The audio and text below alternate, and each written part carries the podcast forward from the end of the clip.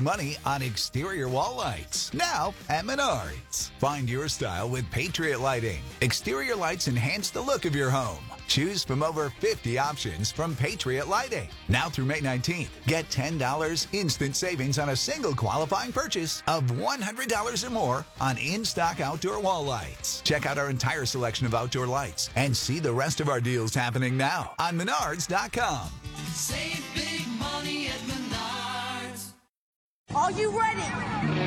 Jamie Markley, David Van Camp, and Scott Robbins. Should we just become best friends? Yep. Making sense of it all. Now I get it. And having some fun. Lighten up, Francis. This is the Markley, Van Camp, and Robbins Show.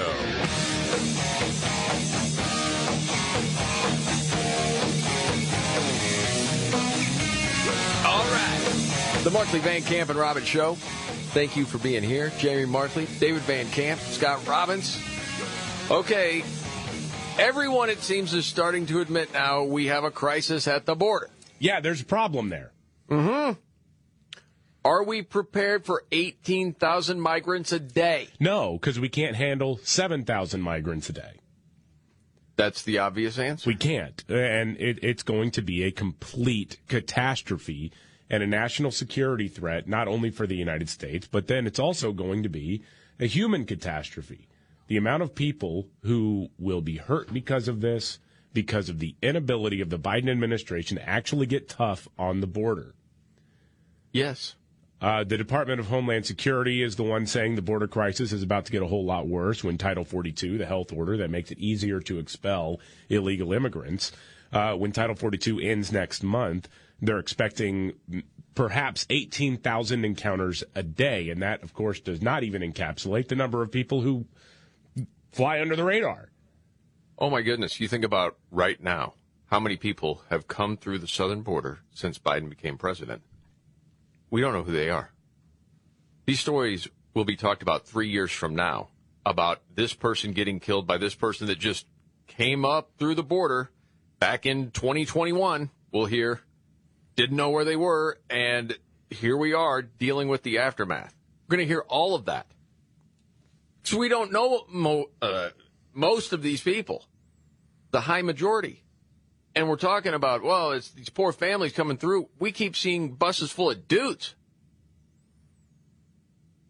And a lot of times you don't know if they have some sort of criminal past. Are they with the cartel? You don't know.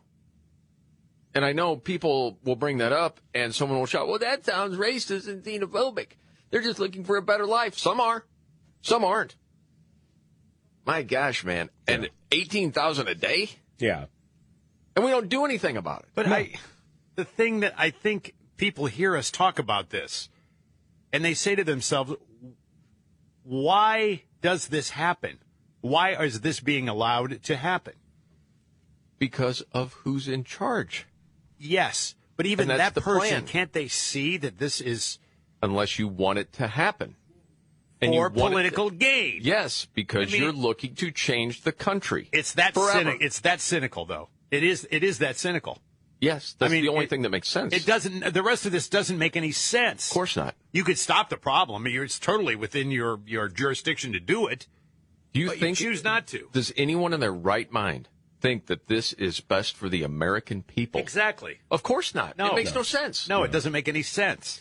Well, the White House press secretary, Jen Psaki, was asked, hey, what's the plan for those 18,000 people a day that we'll know about? Like, we encounter them, we can process them. What exactly is the plan with that population?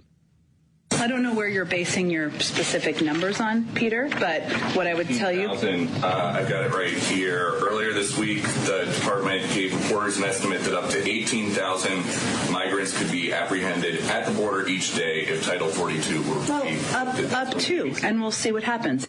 Up to, up God, to 18,000. Oh, my God. It could be 16,000.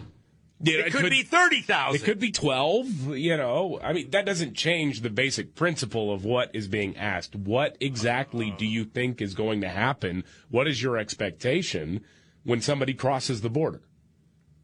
The best part of that to me is where do you get those numbers, Peter?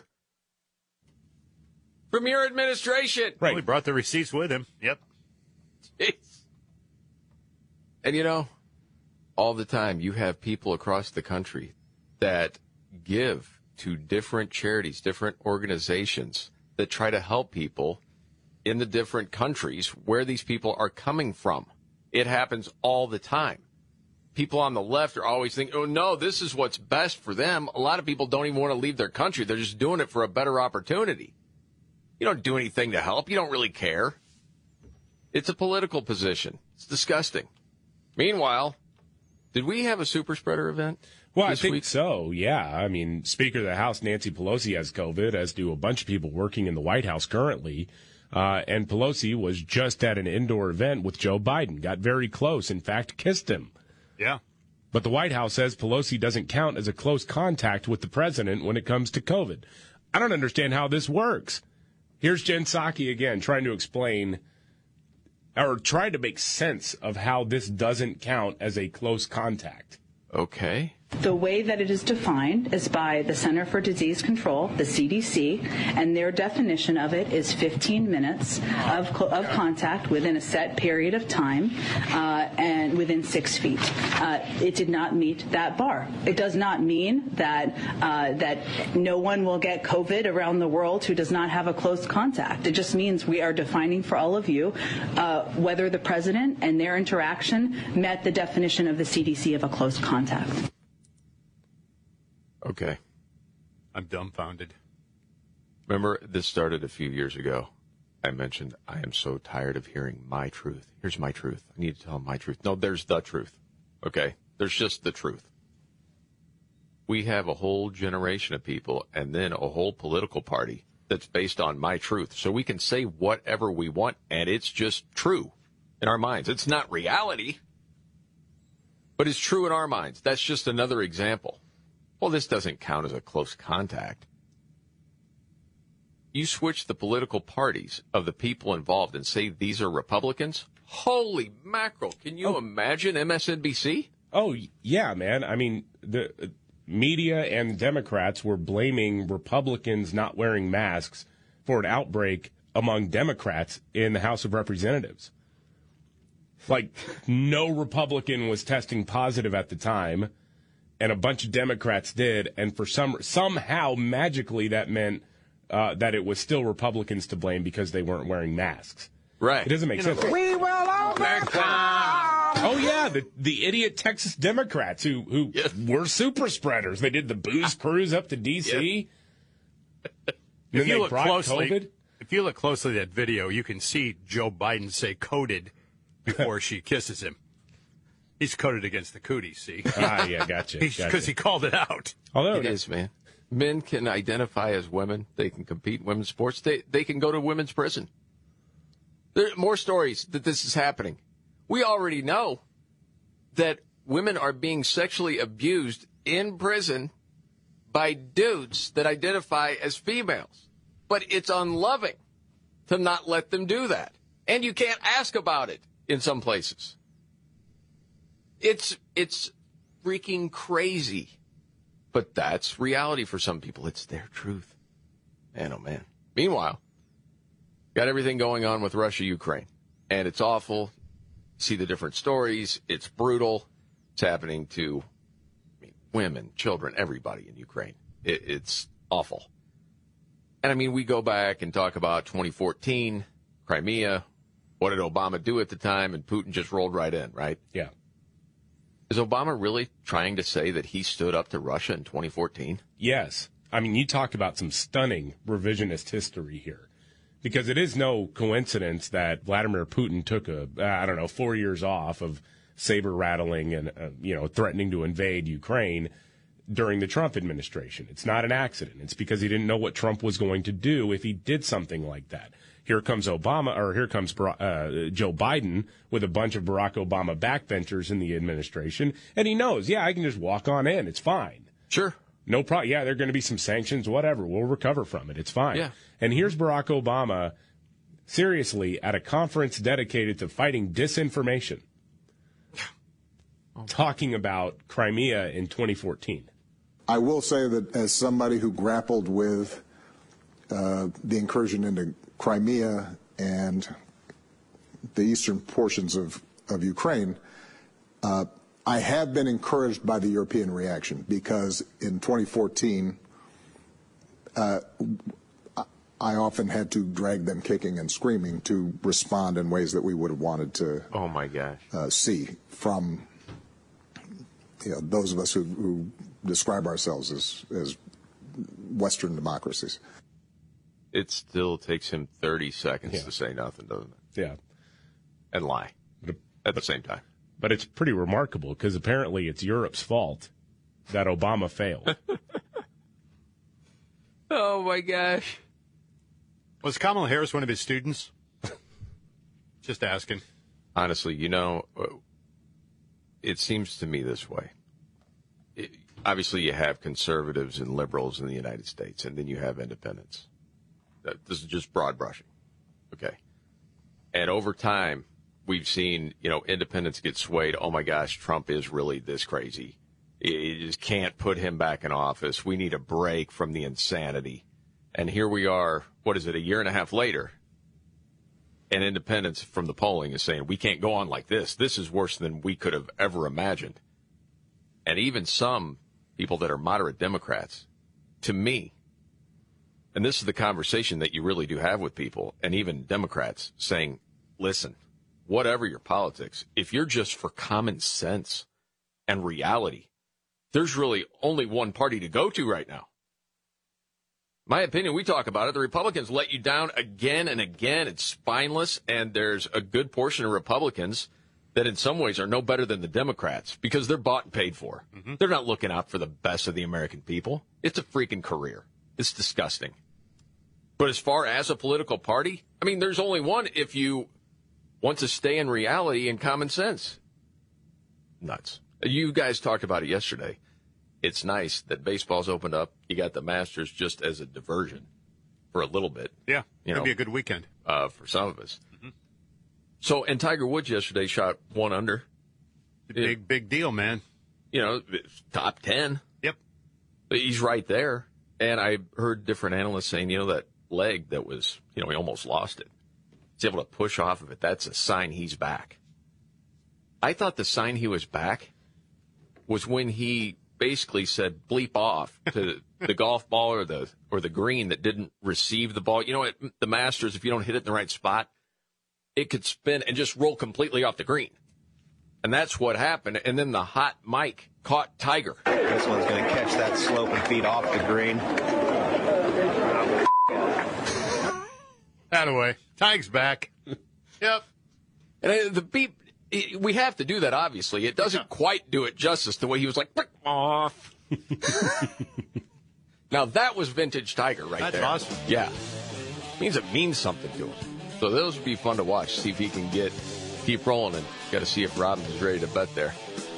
Also, NBC News employees are worried Jen Psaki will, tank their brand. We'll get to that and much more coming up.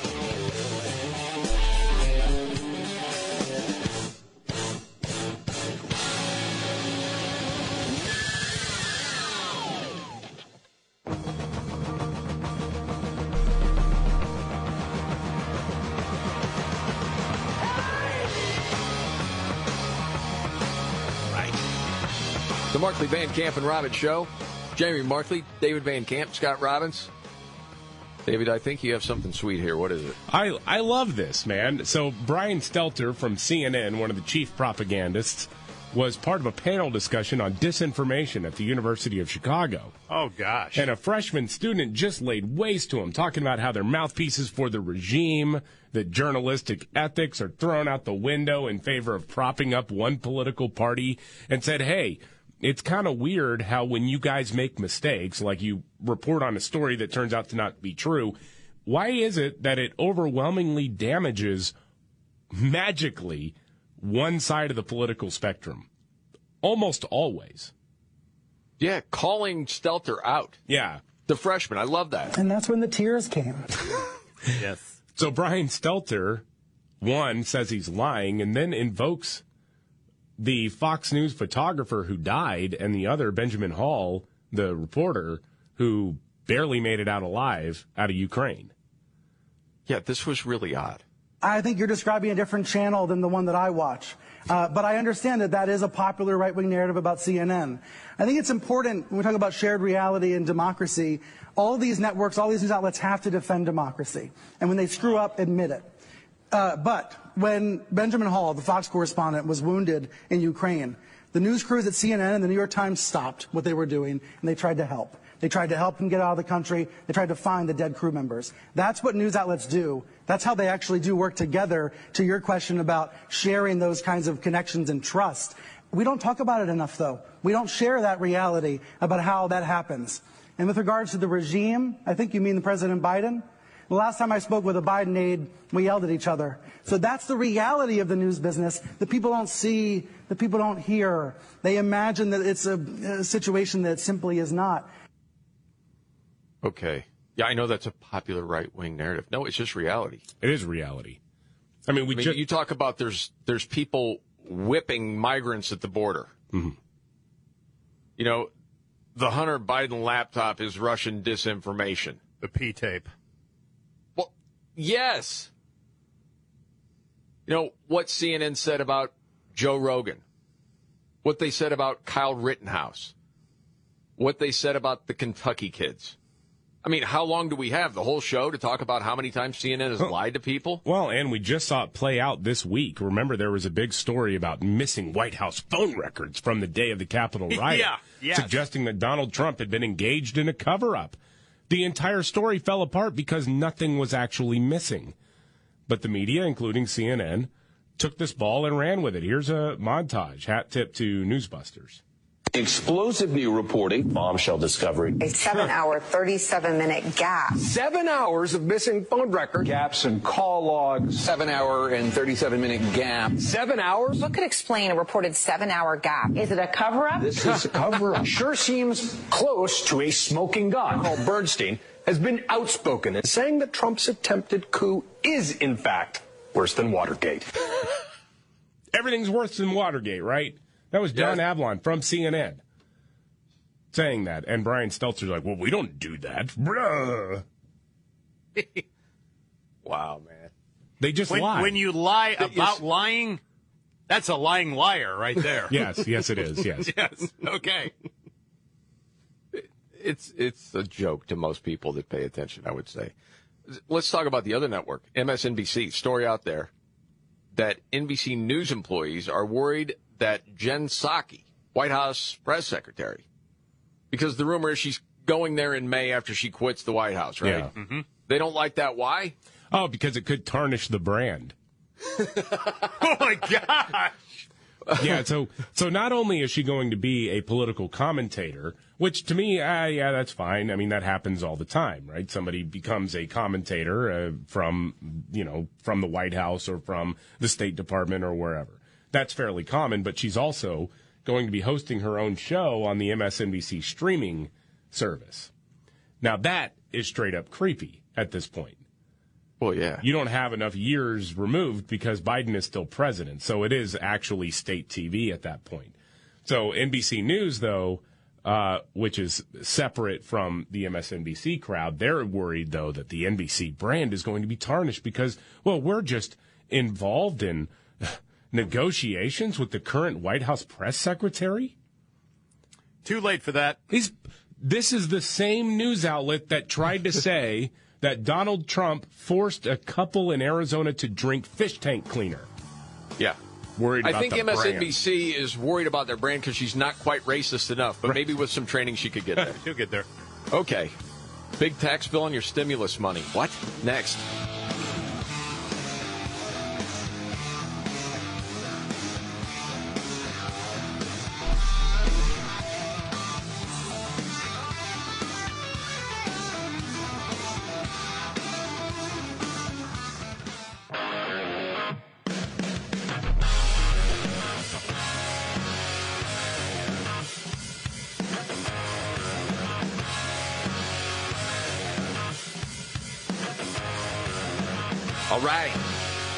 Van Camp and Robbins show. Excuse me. What's wrong? No COVID here. Shh. I'm Jamie Markley, Gen Xer. That's the millennial, David Van Camp, and then the sexy boomer, Scott Robbins. Okay. I was just a little cough, that's all. All right. You looked at me. You're looking at me like half-eyed. Well, you don't even throw out the word COVID out there. We're 6 feet apart, though. We are 6 feet apart, right? But much like Joe and Nancy, we just hugged and embraced the other day. Well, I kissed your cheek. But, I know. And David's hand. Yeah, Pelosi's got COVID. Yep, there's some freak out going on. Well, they were all together, and you can't call that a super spreader that happened the other day with Big O, Pelosi, and Joe. Oh, how times have changed. Mm-hmm. Remember with all the COVID stuff, and parents had to maybe quit their job or take some time off to take care of the kids, and they were talking about child tax credits. I don't think everyone heard the word credit. They're thinking, oh, we're going to try to help you out here. Since you got to stay home, not only are we going to pay you, but help it with child care. We'll give you that money, too. Some people didn't understand. Oh, that's just like an advanced loan. That's part of your child tax credit on your taxes. Yeah. So yet again, I mean, as people are filing late into the tax filing season, people are getting a little bit surprised that they actually owe money. Because, and isn't this really a kick in the teeth here? If you got an extra... or let's just say you did not technically qualify for the round of stimulus that was included in Biden's big bill last year. Like you made more money, and so therefore, you really weren't qualified for it. The IRS is letting you keep it. But, man, if you overpaid or if you were overpaid for that child tax credit, they want their money back and then some. Mm-hmm. Yeah, well, you see, we gotta claw that money back. Okay, so if you received a check and you were over the threshold of whether you should have gotten a check, then you have to pay taxes on it or give it back. That's only if it's the child tax credit. If it's a stimulus check, yeah. No. No, generally speaking, no, you're not having to repay any of that back. Thing is, with the child tax credit, you're getting a check, right, for each kid you have. Mm-hmm. Well, if you're used to doing your own taxes or you have an idea what you're, basically going to get back, or maybe you have to pay, say, a couple $100, whatever. Well, you were in for quite a surprise. We're like, oh, I don't get the credit's already been used. That was not like some sort of extra. Yeah. And some would say, well, certainly the government led people to believe that. Oh, my gosh, yes. Joe Biden was hitting the campaign trail for some special election saying, yeah, we gave you that money. That was a lifesaver, cutting childhood poverty in half. Yeah. Of course, it was a lie. Yes, it was. And then some people maybe had a kid graduate from college, right? That might have happened, and then got married. They figured out, well, not only can you not claim that kid that you might have got a check for, you also can't claim anything you might have helped with college. And all of a sudden, you might be owing, I don't know, thousands of dollars. I wouldn't personally know. Well, maybe I would a little. Hey, come on. My car's got room for one more. Come on. Nobody wants to hear me whine about that. There. Yeah, it was a bit of a surprise. What? Yeah. Holy mackerel. Okay, didn't plan for that. Yep. Yeah, live and learn, man. Live and learn. Okay, let's move to this. Here, the war on reality continues with our federal government. Yes. This is crazy. Yeah, multiple states are looking at banning sex change surgeries for minors because it's child abuse. It's clearly child abuse. Agree. If you're looking at a 13-year-old who says, who's a girl and says, I identify now as a boy, and you're like, yeah, let's rush you to the doctor and have them remove your breasts at the age of 13, that's child abuse. That is freaking crazy. You're out of your mind. Well, the federal government has put these states on notice, saying it is unconstitutional to protect children from adults mutilating their bodies. This is Jen Psaki. Laws and policies preventing care that health care professionals recommend for transgender minors may violate the Constitution and federal law. To be clear, every major medical association agrees that gender-affirming health care for transgender kids is a best practice and potentially life-saving. That's a lie. Practice. That's a lie. Yeah. That's a flat-out lie, what she just said.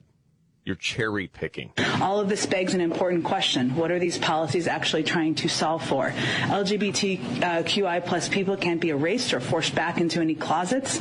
No one's trying to do that. That's propaganda. You should be ashamed of yourself for even saying that. They're trying to protect kids from predators. And kids across our nation should be allowed to be who they are without the threat that their parents or their doctor could be imprisoned simply for helping them and loving them. Really? Doctors should be in prison. If a doctor is saying, yeah, I'm looking at a 13, 14-year-old and saying, yeah, I'm going to mangle your genitals, yeah, that doctor should be in prison. Absolutely. I mean, it's against all common sense. We've gone over statistics many times. We could do it again. You know, the amount of kids that have gender dysphoria by the time they've gone through puberty and are 18, they're fine. It was like a stage.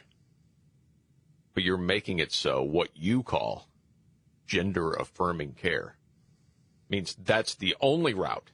And what we decide that is would be, yes, puberty blockers, and then, well, mutilating genitals. I don't know how else you want to say it. You could get more graphic. We all know what it is. That's crazy. And then within the medical field, I mean, you got different doctors speaking out against this. Man, they get shut down fast. Sure they do. I mean, and then you've got all of big tech trying to silence those people for just talking about, well, reality. It's, yeah. I don't know what else to say about it, man. It's disgusting. I think this is something kind of interesting. There's a political action committee. It's a conservative PAC that ran ads during the campaign highlighting this exact policy. Those ads, by the way, about, hey, you know, Joe Biden actually supports sex change operations for minors, for children. Mm-hmm. Those ads got fact-checked by major media outlets. That's not true. Joe Biden doesn't support that. And eventually the ads got shut down on social media. They got removed for being disinformation. Except it was absolutely 100% true. Now everybody in the Biden administration is gleefully saying, yes, it is a constitutional right for a parent to have their child remove his or her sex organs. It's child abuse. I don't know how else you could say it. It's crazy. And you know what? This is worth playing at least a little bit of it. And you dug this up yesterday. This was Dennis Prager in November of 2019. Oh, yeah. On Bill Maher's show on HBO, Real Time. Yes. And he was talking at the time about menstruating people, right? Yeah. Mm-hmm. Like that was going to be a thing. That's where the left is going. He was laughed off the stage from Maher, the other guests, and the audience. Thinking, well, that's not happening. This is insane what you're saying. To say that men can menstruate is a lie, and that is what is said. Wait, where did that come from? You never heard it, right? Okay, check it out, folks. Check it out. Anyone who says a man cannot menstruate is considered transphobic. I missed this whole story. Yes. And here we are, not even, 2.5 years later? Mm-hmm. Yeah. This is where we are. This is fascinating. I've only heard this once. It's fascinating. Yeah, you did. I did. Tell me where you're getting this. Just Google it. Can men menstruate? Who is saying this? You're talking about a very small percentage. Oh, really? Then how do you allow men, biological men, to run against women in the races in Connecticut? Okay, they're women. Okay, but I would agree with you on that. The way you framed it is nonsense. And it just goes on from there. No. They're all laughing. Oh, that's crazy. All right. Switch gears here. Well, it's sort of on the same topic.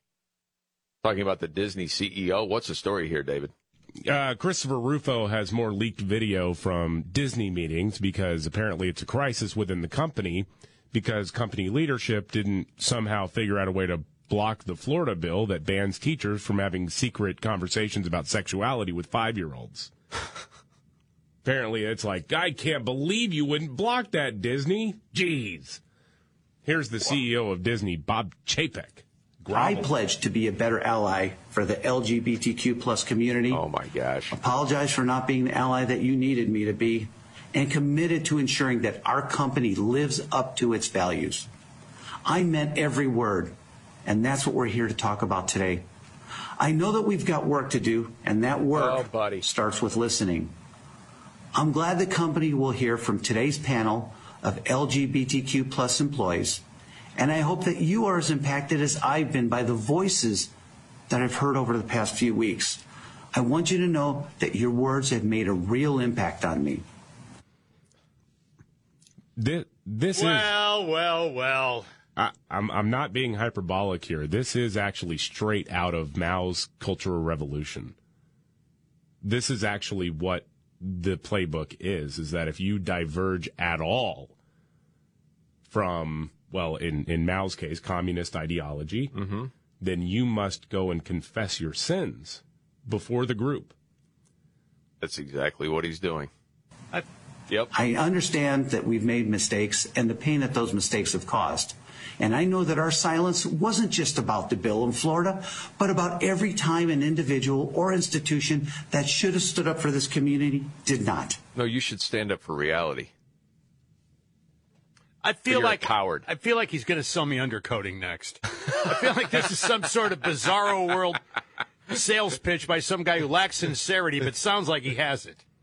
Oh, man, what a bunch of load of crap that is. Yeah. Man. Yeah. Okay, more on that later. We got to move on. Let's get to the Will Smith thing. What is this? Oh, man. So, of course, you know, the word is that he's going to rehab or something after the slap with Chris Rock at the Oscars. Which, by the way, is a brilliant move. I'm not, listen. Oh, no. That's from a cynical sort of take as far as saving his career. Yeah. I did predict that. Not trying to pat myself on the back. No, that's... My shoulder hurts. Patented step one, though, right? But some people... No, but dude, you knew it was going to happen. That's his way out, right, man. Yes. I had these problems. But go ahead, David. One of the biggest problems is his wife. His wife is a nut.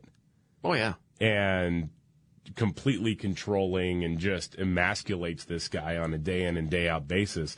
Somebody dug up an old clip from one of her Instagram posts. It's a video of her talking to Will Smith before recording her little podcast. Yeah. And he doesn't want to be filmed. But she keeps going and then blaming him for not wanting to be filmed. Oh, wow. This sounds like it's going to be infuriating. On the infuriating scale, where do you predict this is, David? It's 10 for me. Wow. So, Will, you know Esther Perel is coming to the table. She's going to be at the red table. Would you say she has been instrumental in you and I redefining our relationship? Oh, my God. I would say don't just start filming me without asking me. Oh, my goodness. If you could film me. Esther, come help us again, please. I'm still dealing with foolishness. Don't. No, because she don't just... Would you say that she helped us heal the hurts that we caused between one another? Did you hear the man? Yeah. He doesn't want to be filmed. That's mutual respect. If he did that to you, can you imagine him just keep on filming? You'd be out of your mind. What's wrong with her? My social media presence is my bread and butter, okay? So you can't just use me for social media and not, you know, don't just start rolling. I'm standing in my house. Don't just start rolling. Please watch us stare at the red table because she's helped us a lot. Can't you tell? Oh, my gosh. Run! She's got his soul in her purse, and she takes off little pieces of it and eats it every single day. I guess. That's brutal, man. We may have to revisit that later. She's got to have something on him. There's got to be something there, dude. I don't understand it. Wow. Okay. Did you hear about the teacher that wanted to get kids interested in science? So she set a few students' hands on fire? Well. That's next.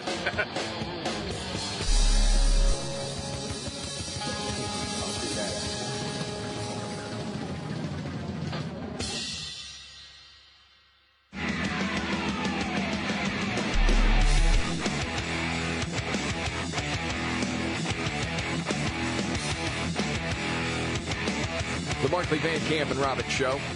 Jamie Markley, David Van Camp, Scott Robbins. Portland. Beautiful American city.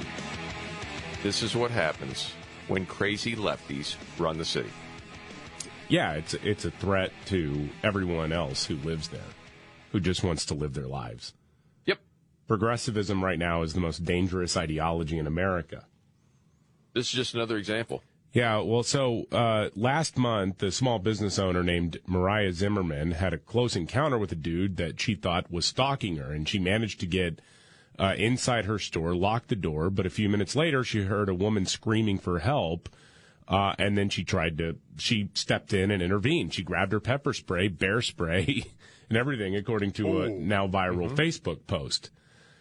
She said, "I always freeze. I didn't freeze this time. In a matter of minutes, I heard the most blood-curdling screams I've ever heard. He was on top of this other woman, this victim, his pants down, and I don't want to get into all of the graphic details, but he was sexually assaulting her. He's raping her." And so she grabbed the girl, pulled her into the car. She says, "I don't even know how I did it." She says, "I haven't eaten in a few days. My body's nervous system had already shook from my nightmare neighbor. I called 911, she said.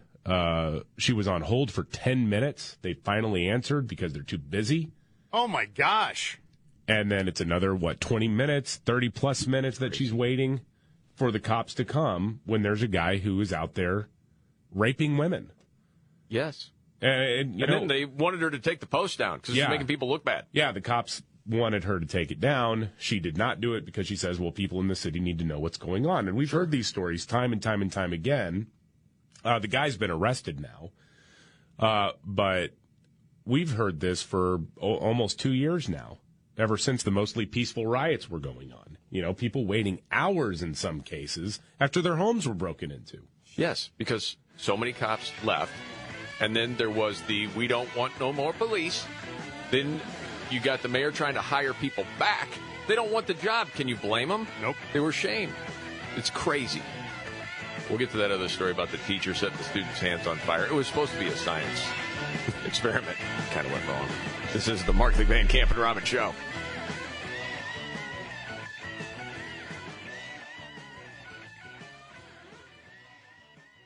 Are you ready?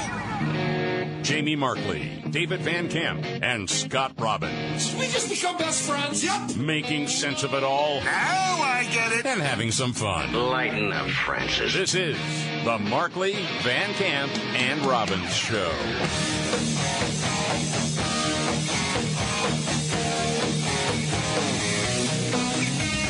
All right. The Markley, Van Camp, and Robbins Show. Jamie Markley, David Van Camp, Scott Robbins. Okay. I think for Texas Governor Greg Abbott, this is one of the coolest things he's done yet. Absolutely, yeah. Greg Abbott says he's going to put a bunch of illegal immigrants on charter buses and send them to Washington, D.C., right? Now, if the border crisis isn't real, it's not really a crisis, and everyone coming in is just looking for the American dream, right? Yes. That's what the left keeps telling us. Then you would think that liberals in Washington would be excited about this. Like, great, we'll take him in. In fact, we've rented out some hotel rooms. You know what? Sleep on my couch. Absolutely. You would think, right? But that's not really what's going on. Here's the White House press secretary, Jen Psaki, responding to this latest move. Well, I'm not aware of what authority the governor would be doing that under. I think it's pretty clear this is a publicity stunt. His own office admits that a migrant would need to voluntarily be transported, and he can't compel them to because, again, they voluntarily broke the law and entered the country. So now we got to ask them permission for where to take them? How in the heck does that work? Enforcement of our country's immigration laws lies with the federal government, not a state. Washington, D.C.? Well, listen, I don't know, but I know that the governor of Texas or any state does not have the legal authority to compel anyone to get on a bus. Well, then, sounds pretty xenophobic to me, Jen. I mean, again, if these are just desperate people and there is no problem with them showing up in America, and we don't know who they are. They haven't gone through any sort of process to live here legally. It seems like you should be willing to take them in. It seems like that should be a no-brainer. It seems like they should say, thank you, Governor Abbott, for sending us the next generation of Americans. For the opportunity to serve these people. Yes. That's what it should be. Sure. It's strange it doesn't work that way because, Jen, I mean, usually this would be in the playbook, right? Okay, you can get up there and talk about gender-affirming care and say absolutely mutilate kids' genitals to the opposite sex. If they're feeling like a girl when they're a boy, go ahead and do that, right? Abortion on demand, got to have it. That's women's health care. And now you have a chance to take care of people coming here illegally. So by the script, you take some sort of Bible passage completely out of context and use it to say this is why we have to welcome these people. But this is your opportunity to then to fulfill that. Mm-hmm. Yeah, I mean. But it seems like you don't want the opportunity. That's strange. No, and honestly, it's because a lot of these people are also stone-cold racists.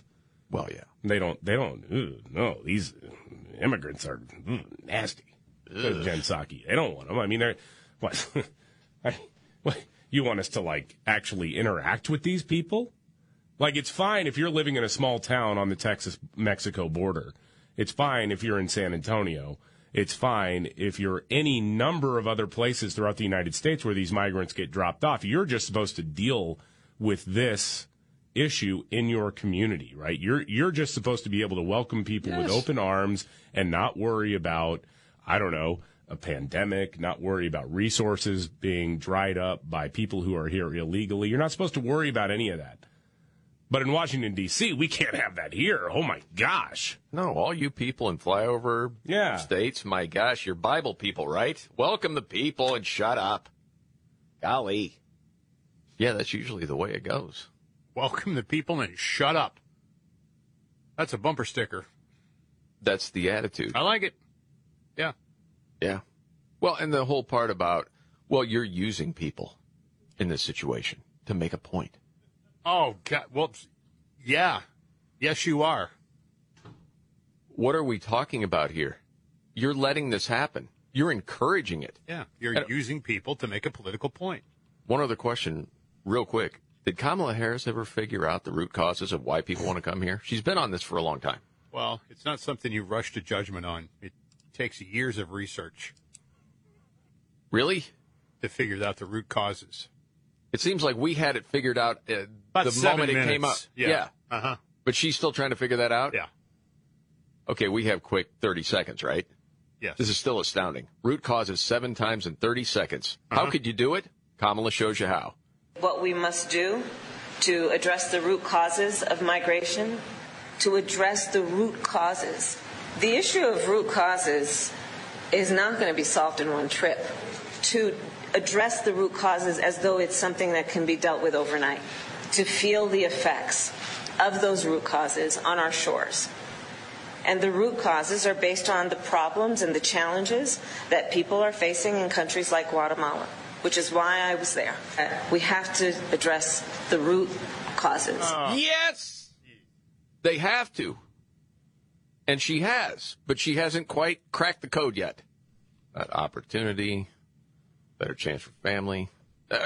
Just can't quite figure it out. All the free stuff that we offer. Free phones now. Yeah. Hey, quick idea before we move on. You said that a lot of the people in D.C., the elite and the ruling class there, they don't like to mix it up and mingle it all with the poor migrants coming in. Illegals? Mm-hmm. I have an idea. Okay. Much like liberal Democrats do the rich ones, maybe they could get the people that are coming here illegally to mask up and serve them food. Because that's when they usually mix it up with minorities. Oh, yeah. The liberal elite. A lot of the people who talk the most about equality and equity, they don't know any black people that don't work for them. True. Okay, moving on. Supreme Court event. Was that a super spreader the other day? I think it was. Well, it appears to be, yeah, based on the counts of people that were there versus those who have COVID now, yeah. Yeah. I would say it qualifies. Well, that was. And then today there is a Supreme Court, well, it's a reception with the President of the United States, the Vice President, and a lot of others are there with the newly confirmed Supreme Court nominee, Ketanji Brown Jackson. Pretty much everyone else in the White House has been exposed to COVID, including the President of the United States, because he got a kiss on the cheek from Nancy Pelosi, like, 2-3 days ago? Yes. She's got COVID. So yesterday, Peter Doocy from Fox News asked the White House press secretary whether or not this counts, what's happening today, counts as a super spreader event. Fair question. When the last president wanted to host a big event for a Supreme Court nominee here at the White House, some folks got COVID, and then former Vice President Biden called it a super spreader event. So is there any risk that this event tomorrow for a Biden Supreme Court justice is going to be a super spreader event? Well, one, at that point in time, vaccines weren't available. People were not vaccinated. It certainly puts us in a different space. This event is also going to be outside tomorrow. It doesn't matter if you've been vaccinated or not, you idiot. How would you know that, Scott? Because I was vaccinated 3 times and then I got COVID. Get so tired of hearing that. Well, they were vaccinated. Get the invisible shield around them. Well, Nancy Pelosi just got the 4th shot not that long ago. She got like the 8th shot. Yes. The studies have come out. The 4th shot doesn't last very long. I don't know if you saw that or not. No, by the time you get in your car and leave the facility, it wears off. Pay attention to anything from overseas, any studies that are done. God, it's only the ones that fit. So tired of that crap. I know. But they were vaccinated. Wait a second. I know why today doesn't count as a super spreader. Why? I figured it out. Well, as we've heard time and time again over the last 24 hours, why is this particular Supreme Court justice special? Well, I mean, what am I being told? Yeah. First female minority or black woman. Correct? Yes. Is that what you're asking me? Yes. Okay. That's the way they're saying it. Right. It's confusing to me. Yeah, very confusing. Because it seems like if you say woman, that's not loving. It shouldn't it be first black menstruating person? Whose name starts with K. Yes. Anyway. Okay. So obviously from all of legacy media and the left, this is a huge story because it's also a race issue. Yes? That's fair to say, right? Yeah. Okay. Well, if you go back to the Summer of Love, of 2020, remember, people were supposed to be 6 feet apart and don't be a part of a super spreader, but we had to put that on hold for the George Floyd protests. Remember? Right, yeah. That's true. Because they were fighting a virus of another kind. That's right. If you're protesting or if you're doing anything that has to do with race, you don't get COVID. That's what we were told in 2020. So that, I would guess, extends from a protest to a celebration here. True. So maybe that's why. Well, you may be onto something there. I don't know. I'm just trying to figure it out myself. Be very interesting to see who's masked up, though. Yeah. You're paying a lot more for food. If you like eggs, you're going to pay more. I love eggs. Because of the bird flu. Bird flu? Yes. Yeah, avian flu spreading in farms throughout Middle America, particularly in Iowa. That means, 10 days from Easter, egg prices continuing to rise. Just keep an eye out for that. You're getting ready. Where's Fauci on this one? I don't know. David, you want to do your Fauci? Bird flu. It's avian. Well, we are recommending that all hens wear masks and stay 6 feet apart. We're actually telling Walmart to put eggs to put masks on all the eggs individually as well. Thank you. Leave them outside for 24 hours. Wash them. For our friends in Dallas, may already know this story. Middle school teacher, but we don't know her name. She's 37. She's already resigned. Why? Well, she's just trying to get kids more interested in science. So she put hand sanitizer on some kids' hands and then lit them on fire. Wow, there you go. Apparently did it with multiple kids in several classes throughout the day. It was working great, but then there was one 12-year-old boy that ended up getting burned on both hands badly enough. He had to go to the hospital. Oh, gosh. Yes. Well, and they said doing that with hand sanitizer could potentially cause third-degree burns. School said the teacher resigned and is no longer an employee of the school district. They're looking at whether or not going to face charges. Just trying to make it interesting for the kids, huh? Right. I mean, she was just lighting them on fire, not encouraging them to remove their sex organs. Well, if you had to choose one or another, I'll take the fire. I'll take the fire, yeah. Yeah. It was a hands-on display. Nah. Hey, now. There you go. Okay. Man, did you hear about the homeowner that punched out a burglar? Dude was 60. Actually said I went Mike Tyson on him. We'll get to that story in a news update next.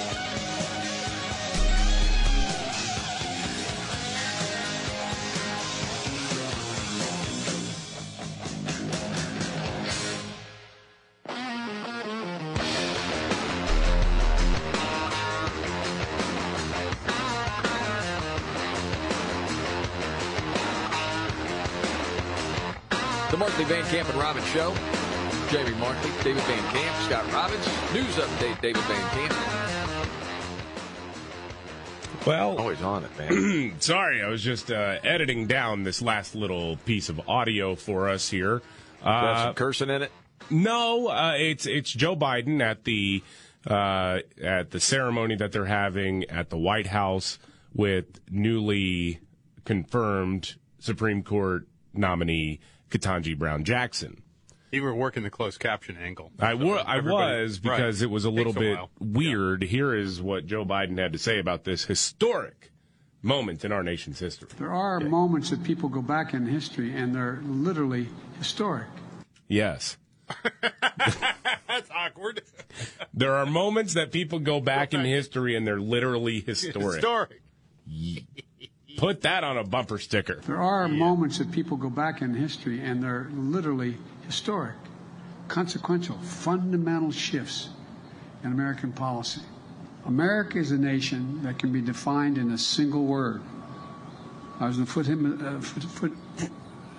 foothills of the Himalayas with Xi Jinping, traveling with him.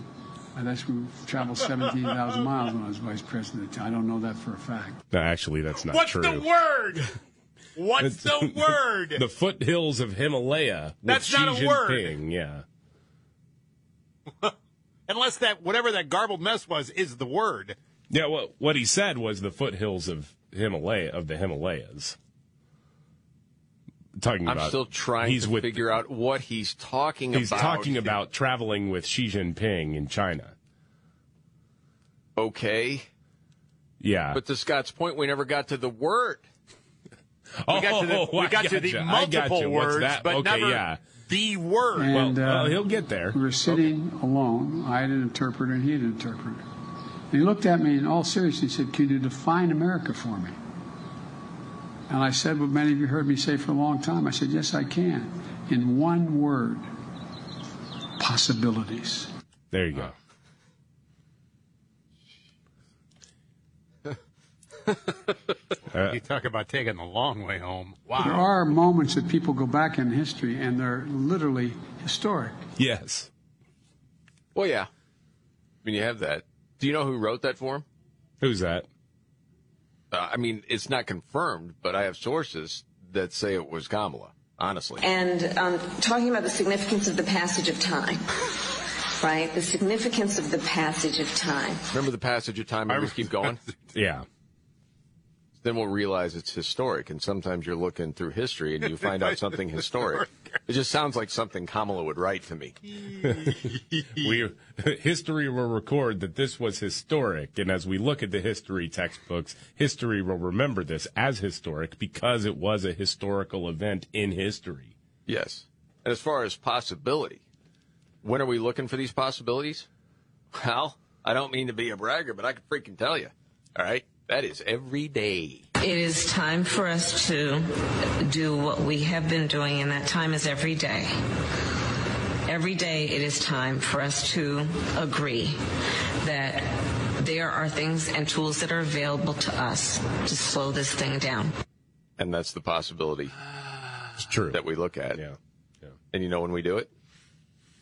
When? Every day. And the time is now, yeah. Yeah. Okay, I mentioned this story about this dude, 60 years old, California insurance salesman. Does work out a lot, but there was a little surprise. Burglar in the house, okay? What are you going to do? I know a lot of people be like, I got to lay low. More than anything, I don't want to get hurt here, and I certainly don't want to die. Mm-hmm. Whatever is not worth it. What happened, though, was the dude started punching the burglar and held him there until the cops could show up. Yes. When police arrived, They're like, okay, why'd you do that? What made you think to do that? Quote, I don't know. I just went Mike Tyson on it. All right. Did he bite him? Of the week right here. This is the Markley, Van Camp, and Robbins show. Well, and there were a couple of different burglars. This is the one that he actually, you know, bam, he said with a right cross. And then he went down onto the grass there in the front yard, and then he went to the car. The one burglar, though, stayed inside the home. It's a crazy story. But I know that they will always tell you, different people, hey, don't try, right? You know, to take someone down. You know, again, losing some sort of items in your home is not worth it. Some people are just not built that way. It's like, no. You're coming here, trying to take something from me? That's not going to happen. So, yeah, he punched him out pretty good. If you thought wokeism was just for companies and politics, it's also infiltrating churches. You got to hear woke prayer coming up here.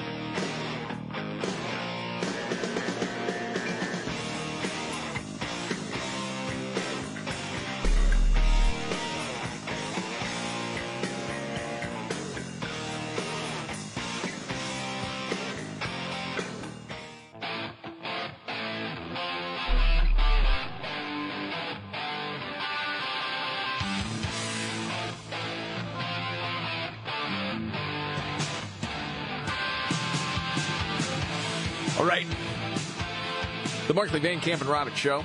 I'm Jamie Markley, the Gen Xer. David Van Camp, the millennial. The sexy boomer. Scott Robbins. Okay.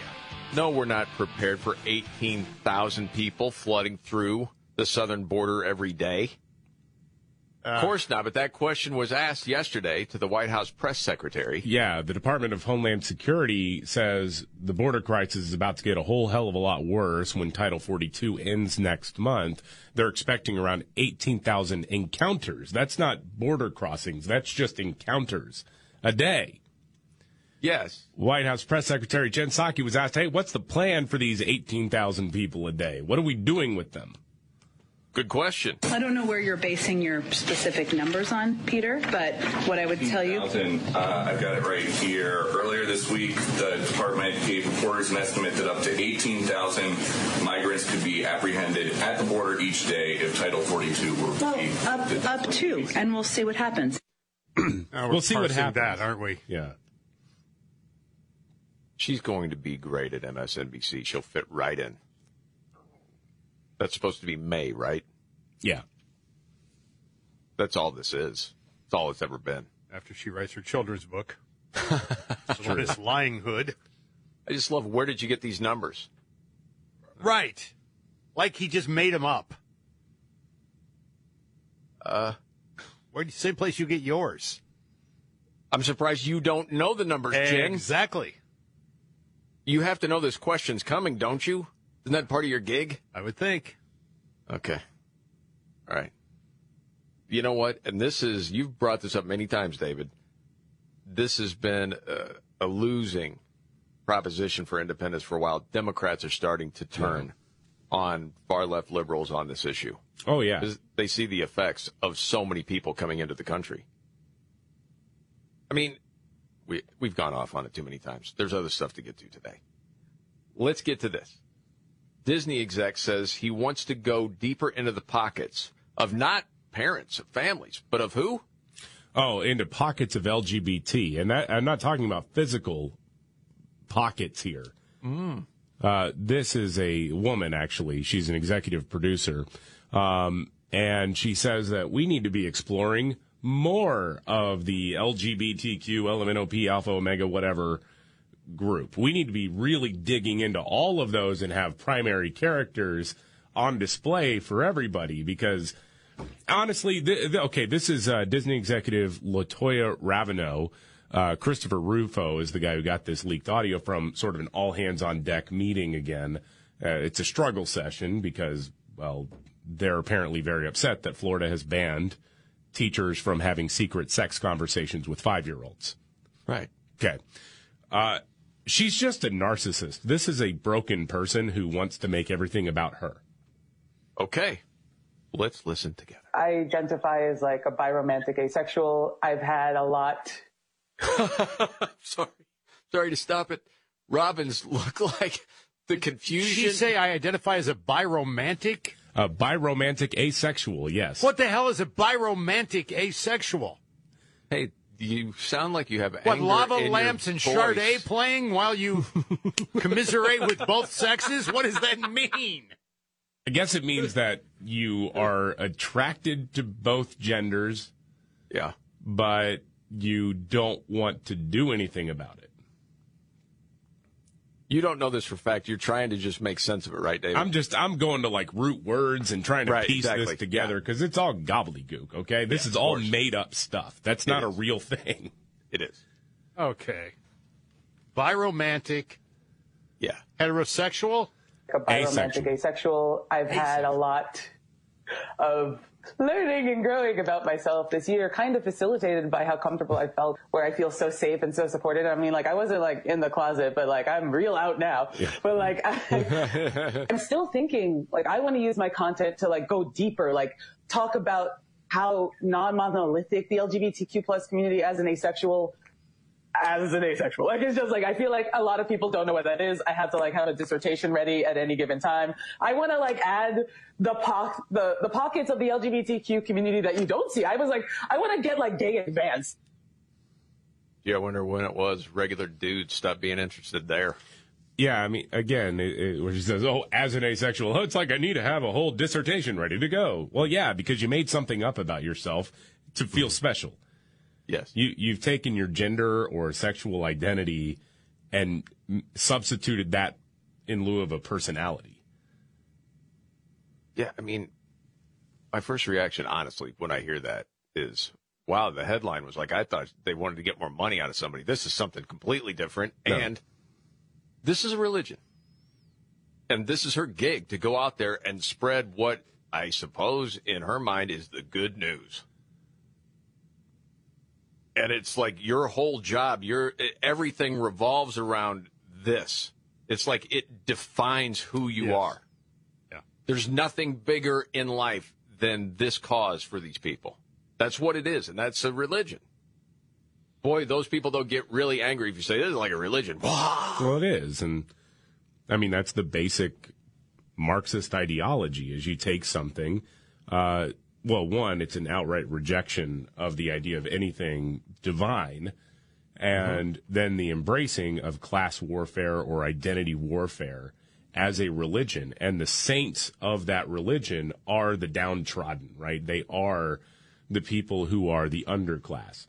And, man, if you can join that underclass via, I don't know, calling yourself biromantic asexual as a form of baptism, essentially— now you feel like you're one of the club. I'm victimized because this is how I identify. Instead of just saying, yeah, I'm just not really interested in having an intimate relationship with anybody.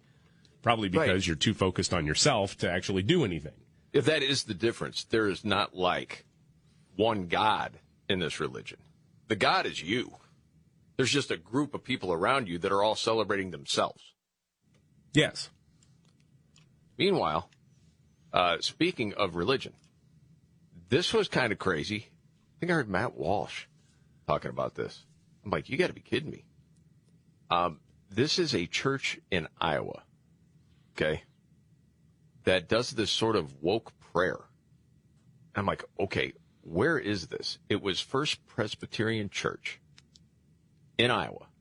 And they put the service on the website. So this is the director of Christian education, Anna Sheets, okay, introduces the invocation. This is like a week ago. This was right around the International Transgender Day of Visibility. Okay? And so this is a different kind of prayer. So if you think, well, wokeism, it's just about corporations or politics. No, it's infiltrating churches. There's no doubt about that. As you will hear in this prayer. You ready? No, but go ahead. Well, it all depends. You could get really mad at this, or you could laugh, or a little of both, maybe. Here's how it starts. O God of pronouns, we give praise to the Great One, the one who is identifiable as God, I am what I am, you say, the great they, the incarnate he and she, the God of trans being. Holy smokes. You didn't learn that in church growing up, Scotty? No, I missed that. I totally missed that. Second Presbyterian Church in Iowa. First, sir. First. Yeah. First Presbyterian Church. Yeah, correct. Sorry. Yeah. And as she is giving this prayer, I'm just going to paint the picture. There's a dude that's sitting behind her, and I can't guess age. You saw little David. I'm guessing early to mid-30s. I thought a little older than that. Yeah, I thought older than that. Okay, maybe upper 30s. I was going to say like 50s. Yeah. The dude or the woman? The dude. Oh, yeah, the dude is definitely upper 50s. Oh, you mean her? Her, she looks to be early 30s. Yeah. Okay, all right. Yeah, the dude is older. Yeah, I thought you meant the dude. Yeah, he's like a beard. And he's like face palming without face palming. No, he's just sitting there listening to it. But I'm thinking to myself, at what point in time, dude, did this happen to you? Where you didn't stand up and say, what is going on? Is this the real pastor that's sitting there? No, I don't think it's the pastor. I don't know who it is. I just happened to notice that part. Maybe the liturgist. Yeah, it could be. And then she gets to a part in the prayer, because this thing goes on like 3 minutes. Oh, yeah. That you think, okay, we're starting to make a little sense here, but stay with it. You shatter all stereotypes, making every single person male and female. Okay. Making every single person male and female. But wait for it. Male and female, intersex, non-binary. In your image. Exactly in your image. So you're rewriting the Bible. Well, that's part of the deal, right? Yeah. Did you know that it talks about rainbows? In the Bible? Well, in this sort of way. Spectrum, rainbow God, who put your promise for nonviolence in the symbol for queer love before humanity knew. Rainbow God. I am the Rainbow God. What? It was like Spectrum Rainbow God or something, yes, right? Spectrum Rainbow God. Wow. That's interesting. Because you knew. Who had Joseph, who could not sleep with a woman, in a beautiful lady's cloak, perhaps of rainbow colors. Perhaps of rainbow colors. Is she thinking the Technicolor Dreamcoat? No, that's Joseph. That's what I thought. Mary's Joseph. Didn't she say Joseph? I don't know. Yes, but she's talking about Joseph and Mary, I think, right? No, I... And a beautiful lady's cloak, perhaps of rainbow colors. I thought... Before we knew. You knew. What? God of pronouns, who said, you can call me he or she or they, whatever makes you feel closest to me. Which translation is that of the Bible? Just asking. I'm perplexed. I don't know. Again, man, when did it happen where people there just said, yeah, okay, sounds good? What happened? I know the church has been feminized over time, and dudes just stopped sort of standing up and calling out BS, but please, this is crazy. Part of that prayer reminds me, too, I can't help but think about Meet the Parents. When Ben Stiller is way out of his league trying to do the prayer, oh, God of hosts, he's just meandering along. But this was actually written out. Yeah. Holy no, I think she was actually talking about Genesis Joseph there. Okay. That what Joseph was wearing a dress or something like that. That's not. I thought he said couldn't get a woman pregnant. Couldn't sleep with a woman or get a woman pregnant. I don't know. Sleep with a woman? Who had Joseph, who could not sleep with a woman, in a beautiful lady's cloak, perhaps of rainbow colors, before we knew. You knew. They're talking about not sleeping with the king's wife or whatever, and she sets it up. Even though she was like, hey, Joseph, get in here now. Yeah. It's like, can't do it. Yeah. Yeah. Okay, maybe that's what she was referring to.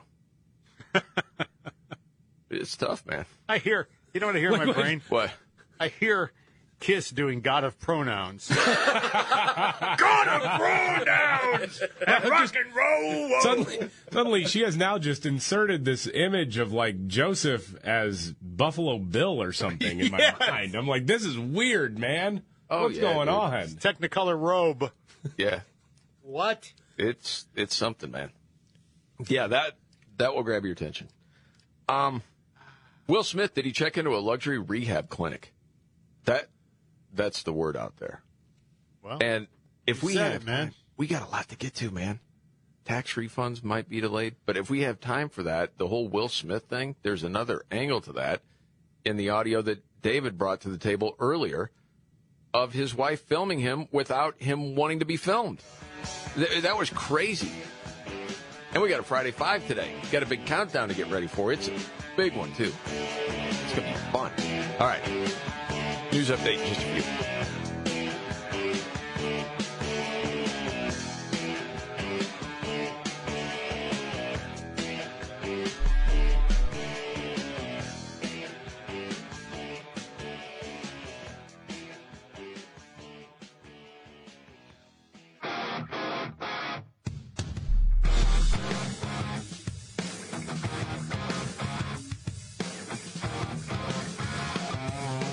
Yeah. The Markley, Van Camp, and Robbins Show. Jamie Markley, David Van Camp, Scott Robbins. News update, David Van Camp. Joe Biden welcoming in soon-to-be Justice Ketanji Brown Jackson, just recently confirmed to the Supreme Court. And he said, she was really put through the ringer in the old confirmation hearing process. I missed the part where they were accusing her of being a gang rapist. Yeah, I didn't hear that. Yeah, I didn't either. I must have really been asleep at the wheel on that one. Anyway, here's the president. I knew it wouldn't be easy, but I knew the person I nominated will be put through a painful and difficult confirmation process.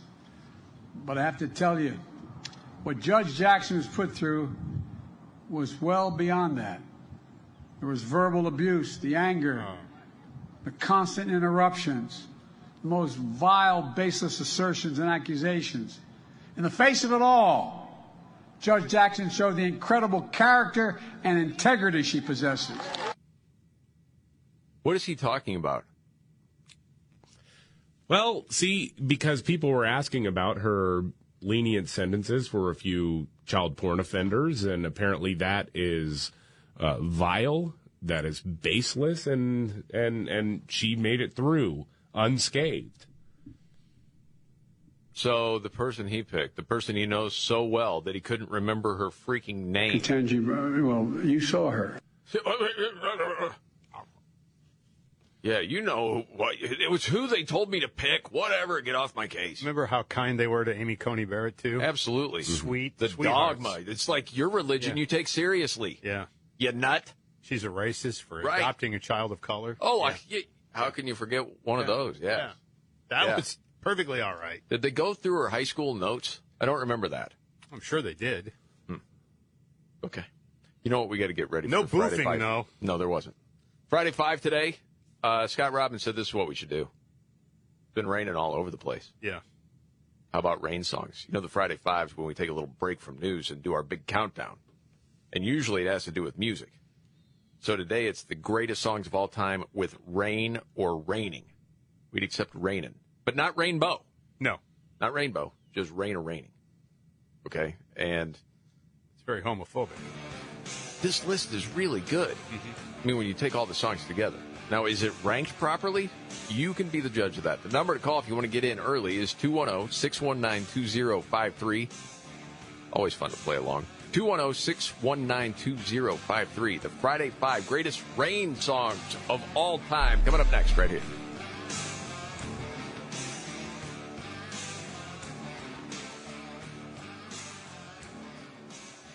Are you ready?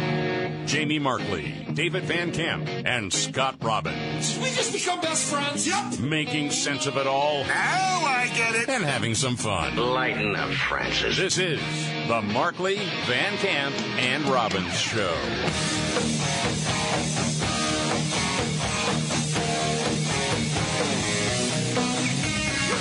The Markley, Van Camp, and Robbins Show. Jamie Markley, David Van Camp, Scott Robbins. It's Friday. That means our countdown, the Friday Five. And this is the way we start. Friday.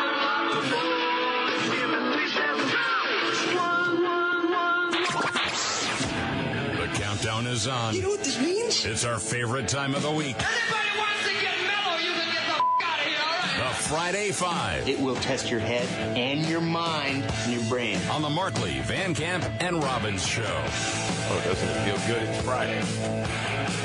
Our countdown for our Friday Five today from the suggestion of one Scott Robbins. It's been raining all over the place. Let's do rain songs. We haven't done this in a long time. I was surprised. Yeah, me too. Because we go back in the archives, always try to check on when we did these things. Yeah, like 9 years? Yeah. Like that? Yeah. Something like that. Back anyway, when I had hair. 210-619-2053 is the number. Now, if you're new to the countdown, this is how we do it. We take a song and say, all right, how big a hit was it? Then how does it stand the test of time? And then how much do you personally like it? Put that all together, and then we have our countdown. And you know, there's going to be some debate, I think, today, as there is most Fridays. I think it's a loving debate. Some people think it gets over the edge a little bit. We'll see how it rolls today. I think we're kind of all in agreement, aren't we, today? I don't know. Probably more so than years past, times past. Who's first, David? Let's talk to David in northern Michigan. Hey, David. Gentlemen, how are you? Great, David. Thanks for checking in. What you thinking? You betcha. Well, I know it's only April, but I'm going to go with a little Guns N' Roses and the Weber Mead. See? Mm-hmm. It's the way I'm thinking. Number three. All right, that was a big hit. Yep. I think we all agreed at least a 9, right? Yep. Yeah. David, you had test time at a 9? Yeah, 9. And yeah, I think it's an epic. Love the Slash solos in it, the way it builds. So, yeah, that was my number one. Apparently, it was not everyone else's. No. Was it in your 5, David? Yes. Yeah, it made my 5. I think it made my 5, too. But it was down a little bit just because my personal like, I don't care if I ever hear that song again. Yeah, I'm with you on that one. There was a little mistake made. It's okay. People make mistakes. It's not a mistake. It's just, kind of a boring song. What'd you say? It's a boring song. Okay, man. See, I'm glad you said that instead of me. Yep. I think it's great. I really do. Okay, who's next? We got Joey in Scranton, PA. Hey, Joey. Hey, it's your boy Joey here. I'm a little under the weather after the Queen of Death gave me her kiss the other day. So this guy, I hold him near and dear to my heart. I'm not kidding here. I'm not joking here. I like this guy a lot, all right? He's a good friend. And he's a one-word thing, and I was riding the train through Appalachia, and anyway, it's Purple Rain by Prince. Good job, Joe. Nice one. Yes. Number one.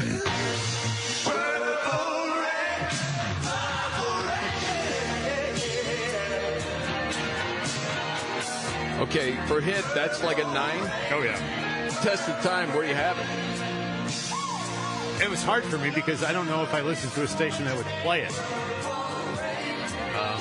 I hear it every once in a while. So it was probably, but in my rotation, in my personal stereo rotation, it's about a 9. Well, what did you put it for the test of time? I think like a 7 or 8. Okay. David? I gave it an 8. Okay, so you guys had it up high. Yeah, personal like, I need a 10. Wow. It's a great song. So great. Are you talking about the top 40 edit or all 8 minutes? Well, I'm talking about the top 40 edit initially because that's when I played it, I was in top 40. You didn't play it at all, though. No, all I noticed is the 8-minute song. Although it had a better guitar lead than 80% of the stuff you were playing. Not that November Rain solo. Okay. I'll put that up against that anytime. All right. This is why we do the debate. I know. I get it. Okay. All right. Who's next? We got Steve in Michigan. Hey, Steve. Hey, guys. Great to talk to you. How about some Creedence Clearwater Revival? Have you ever seen the rain? Steve just comes in here and says, yeah, I'll take number 2. Yeah, yep, that's mine. Number 2. Yes. I won't know. Have you ever seen the rain? That's a great song. That's a big song. Hit. Yes. Test of time. Yes. Someone's playing that song right now on the radio. Yes. I mean, I go into long, boring stories. listen to all these songs when I was little because my uncle had all the records. So I was at my grandma's house. I'd play them on this little record player. Love all that Creedence stuff. I've really never gotten tired of it. It just seems timeless to me.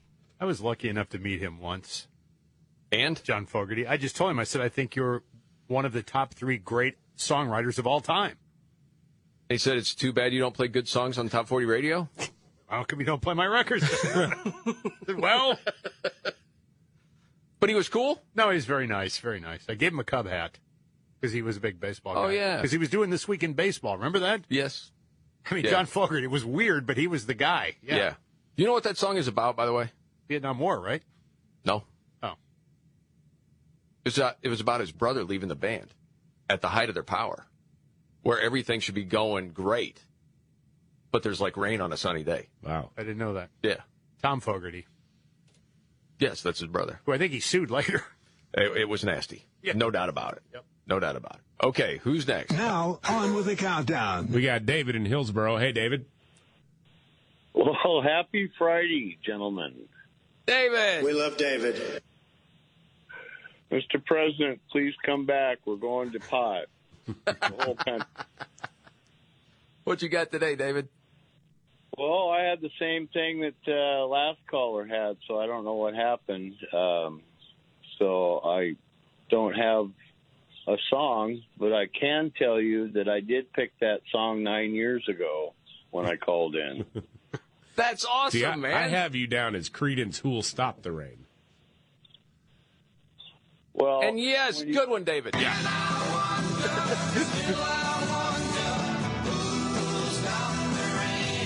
Actually, that was a bigger hit than Have You Ever Seen the Rain. That got the number 2. Have You Ever Seen the Rain got the number 8. Great song, too. Yes. Yeah, they're both song. Great songs. Yes. Yes. Go on a Creedence kick. Okay, who's next? We got Johnny in Salina. Hey, Johnny. Happy Friday, brothers. Thanks, Johnny. How are you doing? Great. Hey, you know, I just wanted to call in and give my 2 cents. I have to say, though, I'm a little disappointed because I'm a big lover of the alphabet. I love Dr. P. I love Aunt B. But I really love Mr. T. And so, Van Camp, you're on the B team this week, brother. I'm sorry. You're going to have to get in the white van and go get some candy somewhere. Because the A team is taking over the black one. So, anyway, guys, I'm the cream of the crop, and I'm going to rise up to the top and say Led Zeppelin, the rain song. Well played, man. Yeah. That was really, really good. Now here. It's the wonder of devotion.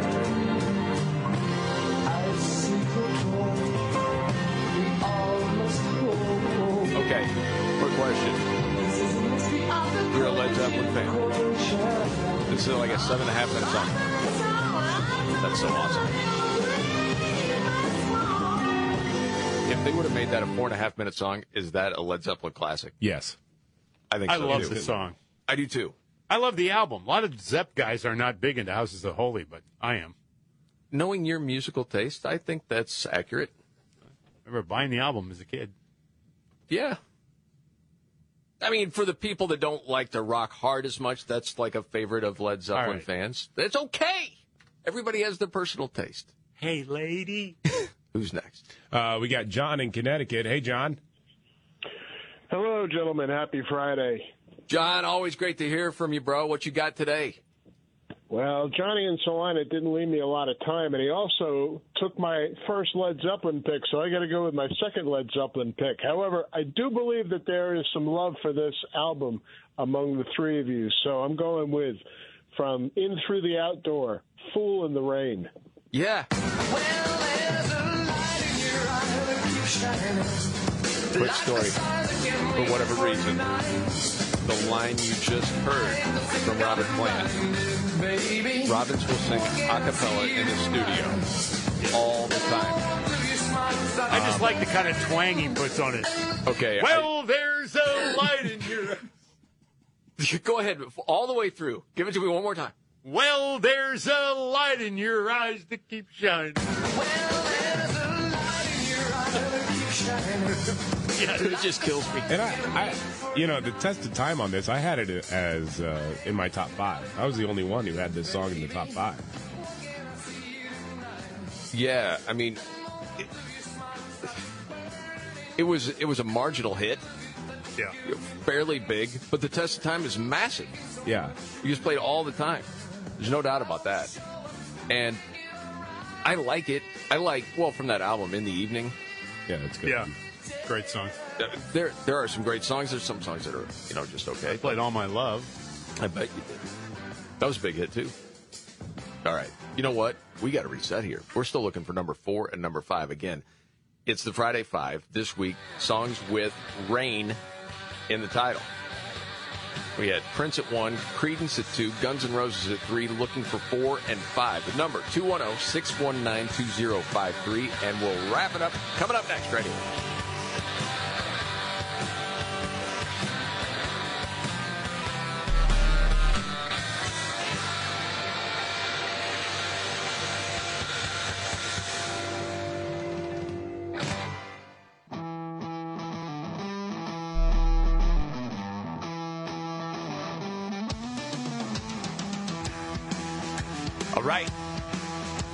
Van Camp and Robbins Show. Jamie Markley, David Van Camp, Scott Robbins.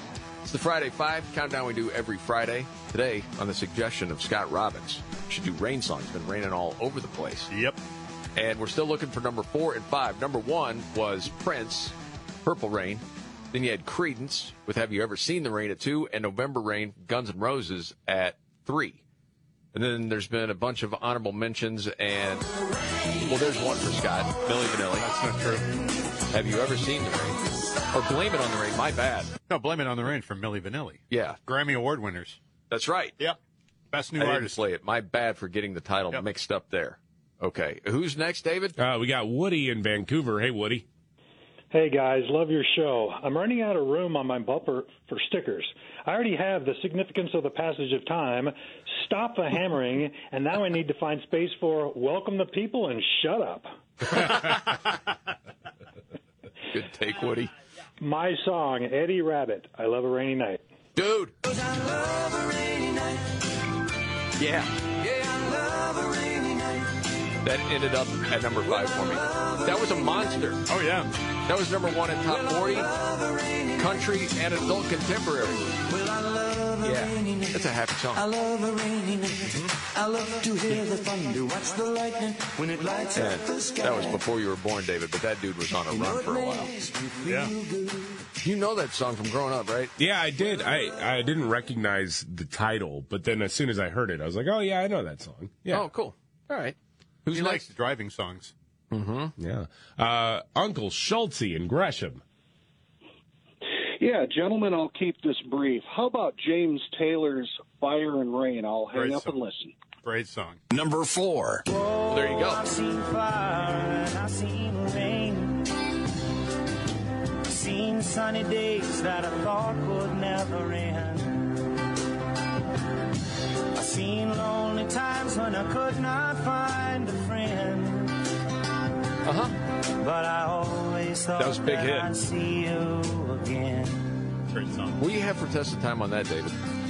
I think I gave it either a 6 or a 7. Okay. Like, it's around. Okay, I don't hear it that much. All these stations play it. It's a great song. No doubt about it. It bums me out, dude. Well, I mean, it's just not exactly the most up-tempo topic. No, it's not. He was in an insane asylum at the time. I wonder what it would be like if a hard rock band, like a good one, like covered it. I wonder if it would like be different, more uplifting. I'm not sure. Oh! Yeah!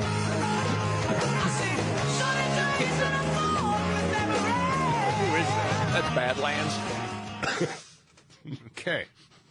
Okay. From the album of ideas. What are you talking about? From Voodoo Highway, their second album.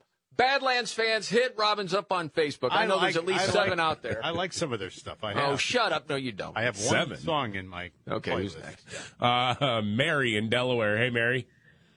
Hi, guys. Happy Friday again. You too, Mary. Thanks for checking in. What you thinking? Okay, I'm thinking No Rain by Blind Melon. Mary, you're awesome. Yeah. Number 5. And I don't know. love this song. I was really surprised that Van Camp had a 10 score for personal life. Yeah, I was too, a little bit. What is it about the song you like so much? It is. It's got such a good vibe with it.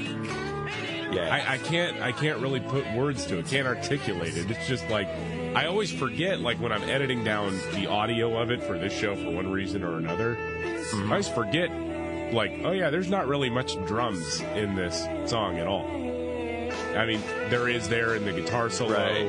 There's a little bit of the hi-hat work going on, but it just works, and it's one of those rare songs that was a big hit on rock radio.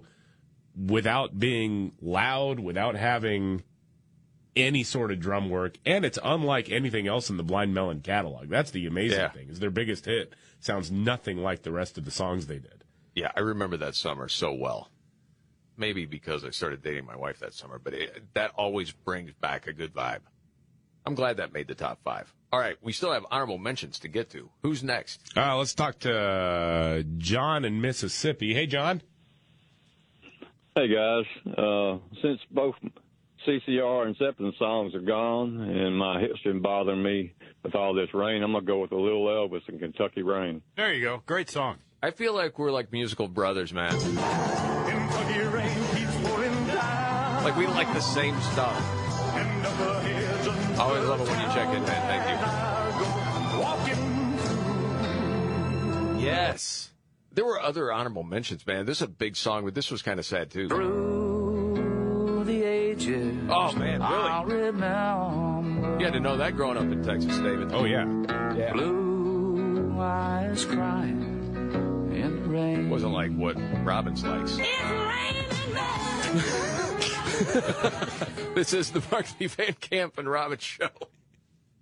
Did you play It's Raining Men? That's when the balloon dropped towards the end of the night, and the glitter. Yes. Yeah, I got it. Did I play it? No, I never played that song. Okay. Well, you love this song. Oh, yeah. Peter Gabriel. I love this song. Yeah. Okay. I'll tell you another one. I was not a huge fan of this group, but I always thought this was a good song. Rhythmic. Annie Lennox on that song. The vocal is really good. Yeah. That's a good list. A lot of good stuff on that. All right. You got to get ready. You got your top three stories of the day, Mr. Robbins? Yeah, let's roll. All right. Trifecta and a news update. Straight ahead, right here.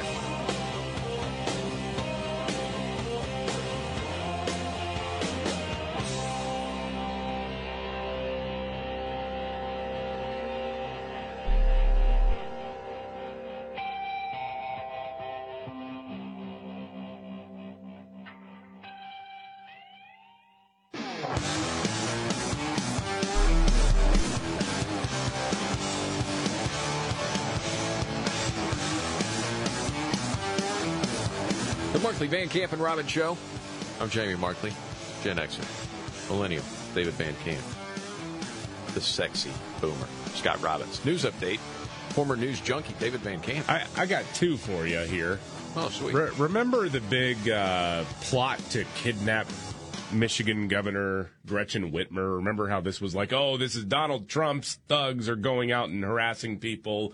And then we find out that the FBI was actually instrumental in getting this plot put together.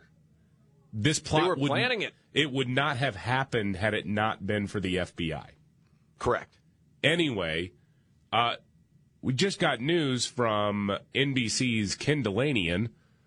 0 guilty verdicts in the case of the alleged plot to kidnap Michigan governor. Not guilty verdict for 3 hung jury on the alleged ringleader. All of that. To try to make it seem like Trump was telling people to kidnap and kill the governor of Michigan, even though people involved in it, these nuts, who were actually stupid enough to fall for an FBI entrapment scheme. Well, some of them were flat out stoned. Yeah, and also not fans of Donald Trump. Correct. But Trump's America. Yeah. Yeah, that's hilarious. You know, Gretchen Whitmer should apologize right now. You think that's going to happen? Come on. It's a threat on my life. Yeah. And And now we go back to the Florida anti-grooming bill. Remember, don't call, if you call it an anti-grooming bill, that's hateful. That's what we're told, right? Right. Don't say it. The right-wing dog whistle. It's hyperbolic and all that. I mean, yeah. I'm still waiting for someone to give me a better term for an adult having a secret sex conversation with a 5-year-old. Give me a better word for that. Yeah, we don't need to talk to your parents about this. You can confide in me.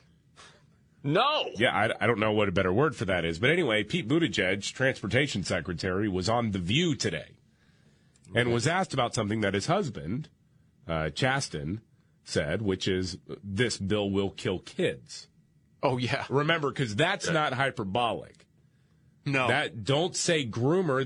That's hateful. But you can absolutely say that DeSantis is trying to kill kids.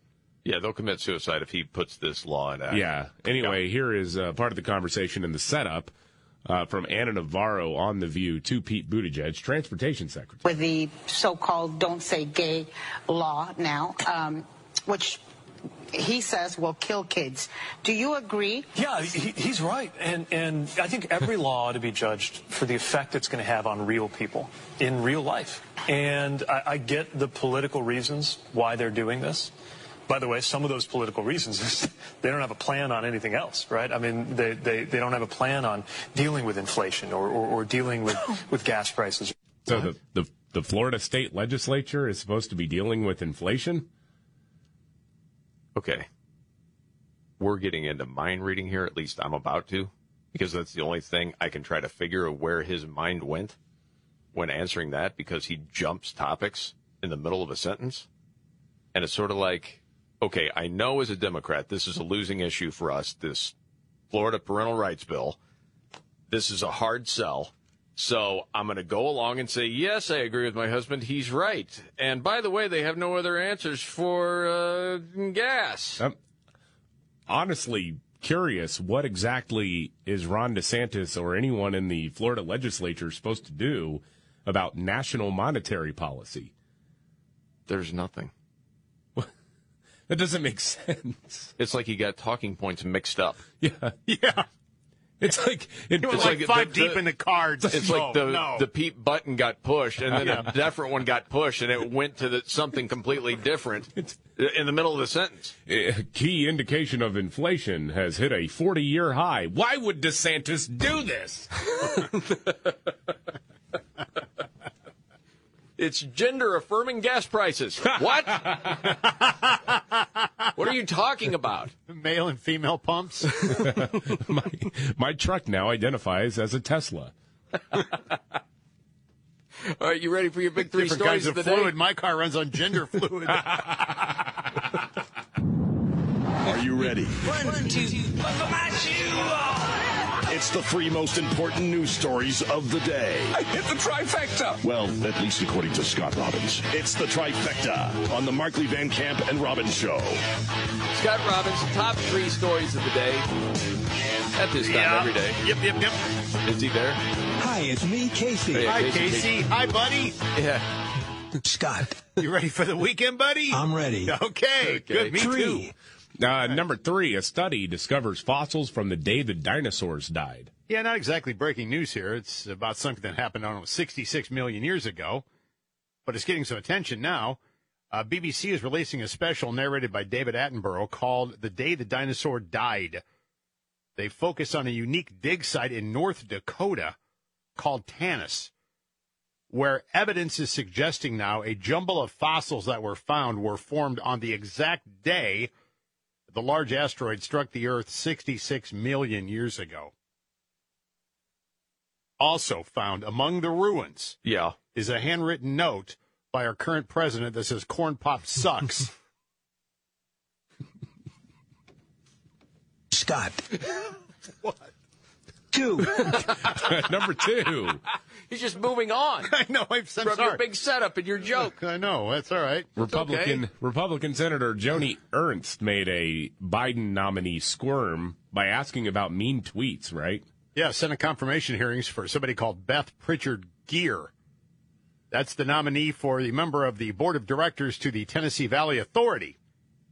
So Senator Joni Ernst asked her to reconcile her professed belief in civility. Because, you know, these people are all about bringing people together in big tent and civility unity now, but not so much later. And she proved her point, and the nominee was squirming, but here we go. Okay. There's a little bit of setup here, so this is the way Jody starts. You believe one reason you should be confirmed to serve in the TVA, the Tennessee Valley, is because of your ability to, quote, build relationships and work together, end quote. Is that correct? Well, sure. Thank you, Senator. Yes, that is correct. Yes. And you believe civility is a fundamental aspect of your role on the Tennessee Valley Board, if confirmed? I absolutely do. Yes, and thank you for answering those questions honestly, and I think it appears to be a recent sentiment. If you'll take a look at the tweet that we also found. Uh-oh. That's me with darker hair, much shorter, in 2015. So you can see that Beth Geer tweeted out at Fox News and at Senator Joni Ernst, hideous. Can you explain that tweet? Uh-oh. Here's where the squirm happens. Yep. I can't read it. I apologize. That's not a way of getting out of answering the question. But what... I just read it to you. Well, you I heard that. Sorry. But what was the quote? The quote is, the new Republican Congress also understands how difficult these past 6 years have been, from my State of the Union response. And well, I apologize if I offended you, and I appreciate your bringing it to my attention. And I do, in fact, believe that civility is key. And I'm sorry that I did not demonstrate that in your opinion with that tweet. So, Ms. Geer, we'll go back to the tweet. Maybe you've had time to refresh your memory a little bit. Where she just goes on. And I'm not sure if you've made a habit of calling women that disagree with you hideous. Yeah. But she's not going to forget it, basically. Well, a lot about tweets. No. In the former administration. This is prior to that. This is not Iowa nice, folks. And I'm calling you out. I'm calling it out. So there you go. She's going to bathe herself in aloe for that sick burn this weekend, isn't she? Oh, Daddy, that's now on with the countdown. How do you not crawl under the table at that point? Man, it's so great. Yeah. You'd be better off to just laugh when you see the tweet up there. All right, yeah, I got to admit, yeah, I'm trying to work on it. Yeah. Just own it and move on. That's it. Got smoked. Okay. And finally, one.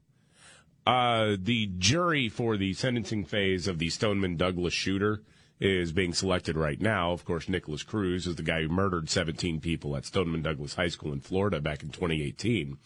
Well, one potential juror has an interesting excuse to try to get out of it, Scott. Well, I've done jury duty before. It's not fun. It's one of the deals, right? Yeah. So on Monday, this happened. An excuse that rarely, I've never heard this one used in court, by the way, to try to get out of jury duty. I've heard a lot of things, but...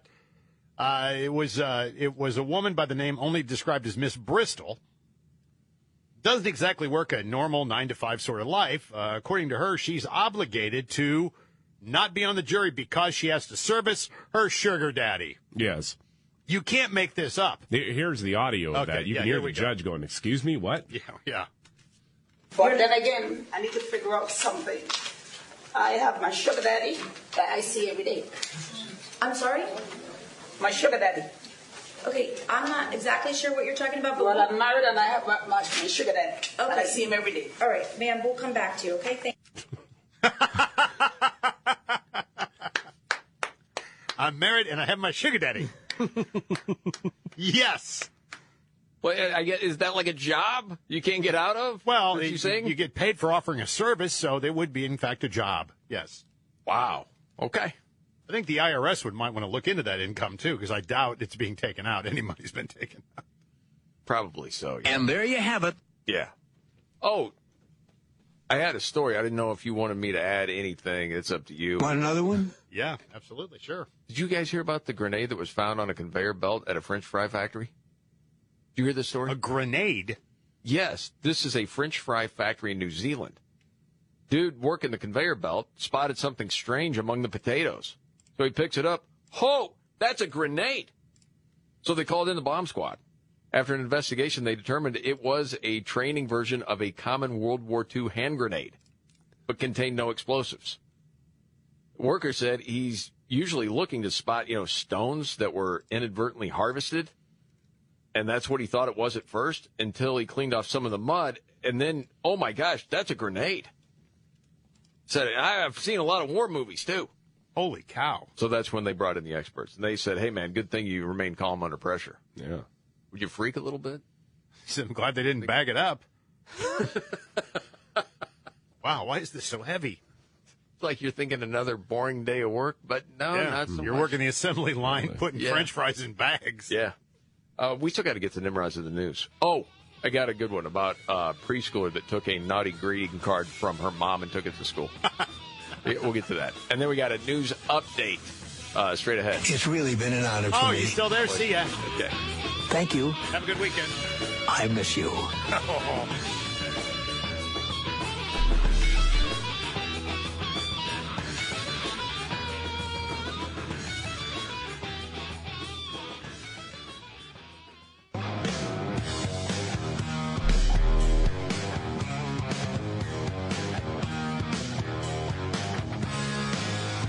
Markley, Van Camp, and Robbins Show. Jamie Markley, David Van Camp, Scott Robbins, and another news update. David Van Camp. They're all propagandists, man. Everybody in the national media. Like, it's fine to note that with the confirmation of Ketanji Brown Jackson as the Supreme Court, hey, it's a momentous, it's a historic thing that happened. First African-American woman on the Supreme Court. Hey, cool. All right.